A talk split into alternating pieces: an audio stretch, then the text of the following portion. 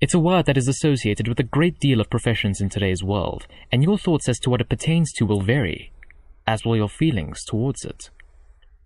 Some choose to admire art, to study it vigorously, to display their talents with glee or reluctance, and others might choose to deny art as being part of their lives.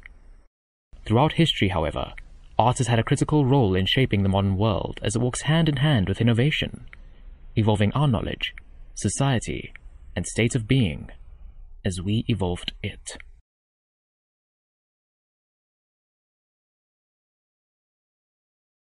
Let us begin near the edge of humanity. The Upper Paleolithic Age of Man. A time when survival was the primary objective, with art serving this very purpose. Cave drawings were used as a way to recount events and the things that early man had treasured. One such thing being the hunt. While cave drawings had very little form or style to them, they perfectly illustrate how man thought during this era. Take this cave drawing, for instance. The beasts present are drawn dimensionally proportionate because man saw them as vital for his survival, while the human forms are especially flat and thoughtless in nature due to the underdeveloped sense of self of prehistoric man. Moving into the Neolithic era, humans begin to form settlements. Man uses art as a way to honor ancestors and as part of ritual practices, done by way of statues, totems, masks, and effigies. In both of the aforementioned eras, it could be argued that because these illustrations and designs were used as primal survival mechanisms, that they cannot be classified as art. However, it is worth considering that these eras laid the foundation for art as a whole, and thus they are worth mentioning and classifying as art. The Bronze Age saw the dawn of civilizations, with humans creating primal works of art to honor their ancestors, as well as to invoke and reinforce belief in something greater than themselves, achieved by crafting statues, pots, and masks designed to be symmetrical and durable. Additionally, literacy had begun to take root within certain civilizations, with hieroglyphics forming the basis for keeping records and communication in ancient Egypt. Considering that at their core, these were just symbols which were allotted meaning, it is theorized that this form of writing was a natural evolution of cave art to an extent. Despite being miles apart, the ancient Mayans of South America had developed a similar carving style, displaying figures and murals which served a similar purpose to hieroglyphics, but also led to the development of some of the first calendars used by civilization in place of using seasonal cycles to depict the passing of time. The ability to carve and sculpt are considered to be specialized skills in these societies, vital for ritualistic practices, recording data, expansion of societies, and consequently, how we're able to learn about them ourselves. Art across this era was not used primarily for decoration, but rather as a tool for survival and a testament to the advancements of a civilization. We shift our focus to Europe at the dawn of the Age of Idealism, which saw the rise of Greek and Roman culture and a tempest of knowledge and psychological thought, putting an emphasis on individualism as opposed to celebrating deities exclusively. Architecture of the period was durable and showed evidence of being grounded in ratios of mathematical beauty and strength. Finely illustrated pottery and murals recounted events and told tales of Greek deities, and while the forms present on them lacked depth, they were effective at conveying information and emotion. In an effort to display man as equal to their deities, statues crafted of the human form by both the Greeks and Romans were exceptionally well developed, athletic, and proportionally accurate, with the intent of crafting works that were flawless. This is not done in defiance of their deities, however, but to prove the potential and aptitude of humans, not just in their artistic ability, but in all developing fields.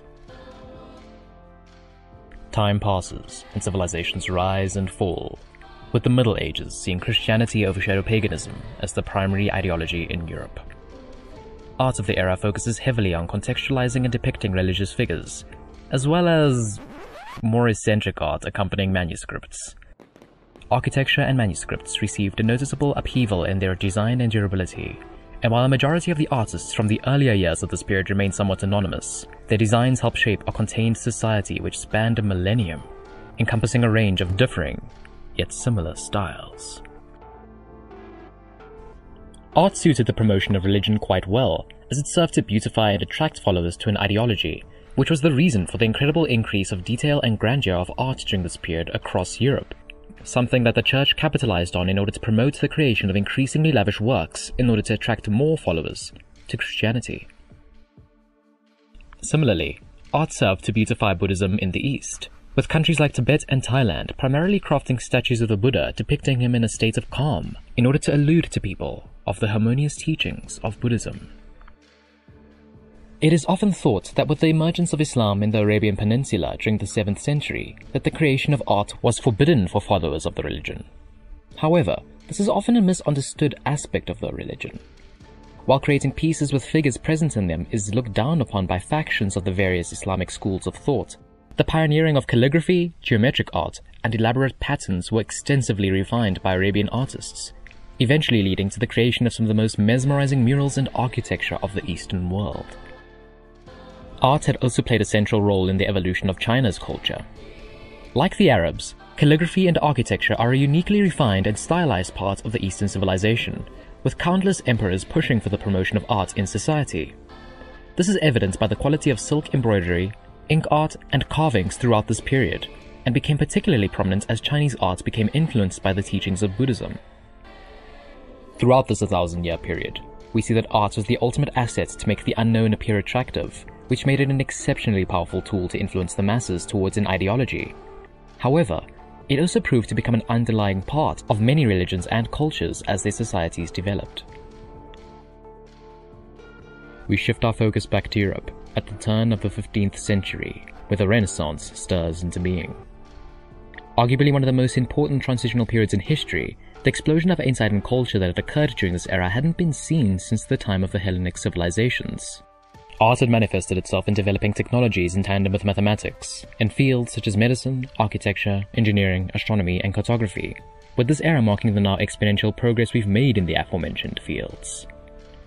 As an example of this fact, while Andreas Vesalius was one of the primary leaders in anatomical studies at the time, influential artists such as Leonardo da Vinci and Albrecht Dürer had similarly propelled our understanding of the human body through their efforts dissecting and illustrating the human form, and the increased insight concerning how our organs operated had evolved medicinal practice and proved paramount to kickstarting our endless quest to understand our shells. To be an artist during this period required a great understanding of utilizing perspective and form as opposed to the pieces of previous eras, as artworks had fully embraced composition and incorporated what we now know as the general elements of design within them. While religions continued to use art as a tool to inspire and control the masses, the Renaissance itself was brought about due to the rising middle class's questioning of the church. Looking into the past and analyzing the mannerisms of Greek and Roman culture, many found solace in the fact that these civilizations, despite keeping sentiments of worship as part of their lives, thrived due to the ideology of humanism, which was refined during the Renaissance itself. Owning art paralleled wealth and social status, while art itself had evolved into more of an industry during this period, with institutions teaching the field popping up all around Europe. The emergence of the line concerning what it meant to be an artist as opposed to an architect or engineer was faint, but had begun to show itself, and one simply didn't hold the title of artist, but was a specialist in a particular field. To be skilled at more than one's field was achievable based on the prerogative of the individual, with some artists finding prominence in a wide array of areas. The rise of academies eventually helped solidify the master artists' efforts and granted them esteemed positions. But with success comes complacency, and with complacency comes fear of change. Taken as a whole, the religious agenda of the medieval age was continually expressed within art of the Renaissance, but art of the era simultaneously assisted scientific and societal development and laid the groundwork for the way the artist approaches art itself due to taking a far more technical approach to creating art compared to the efforts of previous eras. Various artistic forms were once again used as a tool by religions during the Baroque era, with art of the time displaying grandiose spectacle, as well as events that had transpired within the period itself. Meanwhile, the neoclassical movement saw artists aiming to recapture the grace and acute nature of Greco-Roman art by recreating figures from the Hellenic era. Art also saw its use as a political tool in order to show off the lives of the wealthy and influential, playing a vital role in instilling belief in figures like Napoleon, which saw art continue to be a highly effective tool for pushing an agenda. And at this point, the scale begins to tip. While European art in particular was largely used for political gain or to push a religious agenda, pieces had slowly begun to embrace human fragility, with some artists opting to display the subtle complexities concerning the seemingly simplistic mannerisms of human life, with the Romantic age showing a further emphasis on the individual, nature, and the celebration of imagination, while the Impressionist movement focused on crafting saturated landscapes flooded with stylized light and shadows, which not only proved to accentuate figures and the environments they inhabited, but elicit raw emotion from the observer at first glance, a contrast to the somber nature of the neoclassical style, which effectively used chiaroscuro and begs the observer to walk into the piece, decipher its message, and wonder a while.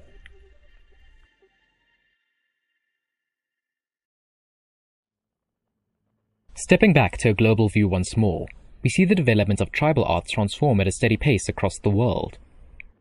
The Native Americans saw totems and pottery serve as an inherent part of their culture, with symbolism and style being influenced by the surroundings of a tribe. They were also incredibly efficient in how they dealt with aspects of their daily lives, with no portion of what they had at their disposal going to waste. For example, every part of a hunted animal was used effectively, and this resulted in the creation of simple, yet elaborate clothing, technologies, and ceremonial tools as a result of their practices. Meanwhile, in Africa, masks and statues continue to be a core part of countless tribes throughout the continent, with innovation of art slowly resulting due to the evolution of ritualistic behaviors. One of the most unique tribes in Africa, however, would be the Ndebele tribe of South Africa, which not only developed some of the most stylistically distinct African art, but intentionally fostered art as part of its very culture. Distinct geometric forms against stark, contrasting backgrounds forms the basis of the Ndebele style, which encompassed everything from the architecture, clothing, and tools of the people. While color has almost always had a role in drawing emotion in art, the Ndebele were one of the first southern African tribes to specifically utilize a wide array of colors to convey specific meaning as part of their very lives. Their style further developed during the 20th century, with beadwork becoming synonymous with the Ndebele, a culture that is still strong within South Africa today. Art in Japan strayed a different course from the realism movement sweeping the world. Tonal forms have always been less prominent in Japanese art, while line work and intelligent use of color were preferred to subtly add flair to pieces. This inspired artists like Van Gogh to craft art with an emphasis on the effective use of brushstrokes and color as opposed to the process of blending his paintings. As the world became more interconnected, so too did the active exploration of artistic styles, with Japanese ukiyo-e paintings and the geometric forms of African art playing pivotal roles in shaping neo-Western styles. While art continued to be a natural part of various societies and cultures across the world, thoughts on art itself were fragmented in Europe during the 19th and early 20th centuries. The emergence of more expressive styles were frowned upon by the academies due to the perceived lack of effort and skill in creating such pieces, dividing those who used art to express their emotions and thoughts, and those who saw it as something that should always depict the world in a manner that reflects how one sees with their own eyes. Those who chose to create more expressive styles would often lose their alumni with the academies and their standing with society, with many independent artists confined to poverty, and fewer still only finding reverence after death. From here, we see the realism movement find firm ground, as well as the gradual birth of a wealth of anti and neo art movements. Free from the constraints of a specific ideology or cause, art transforms into a far more subjective field, and artworks both new and old are interpreted in bold new ways by observers and artists alike. Take the creation of Adam by Michelangelo, for example. It is argued by scholars that despite his faith in the Catholic Church, that a brain surrounds his depiction of God in the piece, alluding to a suggestion that the creation of gods is something man-made in itself adding to the fact that some would insist that his depiction of God is akin to an older version of Michelangelo himself, and it is certainly guaranteed to raise a few eyebrows. It is imperative to keep in mind, however, that these are just some of the many interpretations of the piece. The observer is free to interpret what they deem appropriate. With the advent of modern art comes the continued argument of realism versus style. Between observers and artists alike, some are adamant that realism should prevail over style, as it shows the artist's true technical capacity and skill as an artist. Many artists of varying techniques know that this notion simply doesn't hold much water, however, with Picasso proving to be the perfect antithesis to the perceived correlation of realism and artistic ability. From a young age, Picasso was perfectly able to capture the style of the old masters, but because his immense talent was tapped from a young age, it provoked him to explore alternate directions for which to take his art, leading to him pioneering the Cubism movement and deriving eternal joy from creating art, for his life had become art. It's a reminder to the aspiring artists that they're free to explore whatever medium or style they see fit, as realism isn't the epitome of art. However, it still plays a fundamental role for any artist, as one cannot expect to inject style into their work without understanding reality itself first.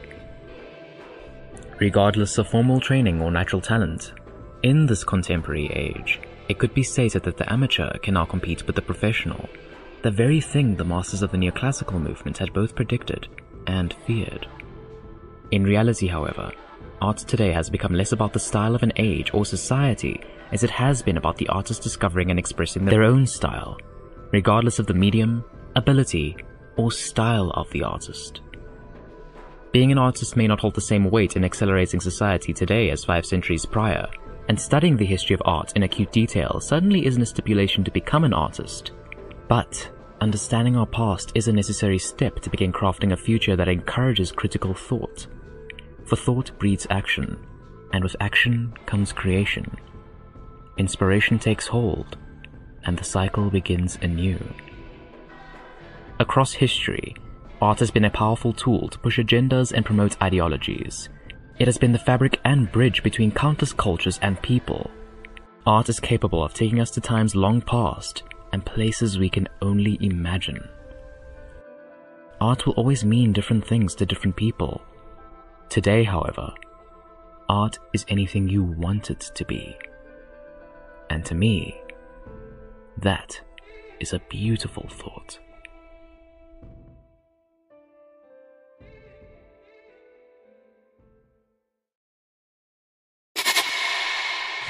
I've provided further reading, as well as the names of all music, artists, and their artwork in the description below. I've also included links to my social media in the description, as well as a link to my Patreon. Consider subscribing for more, and thanks for watching. I'll see you in the next one.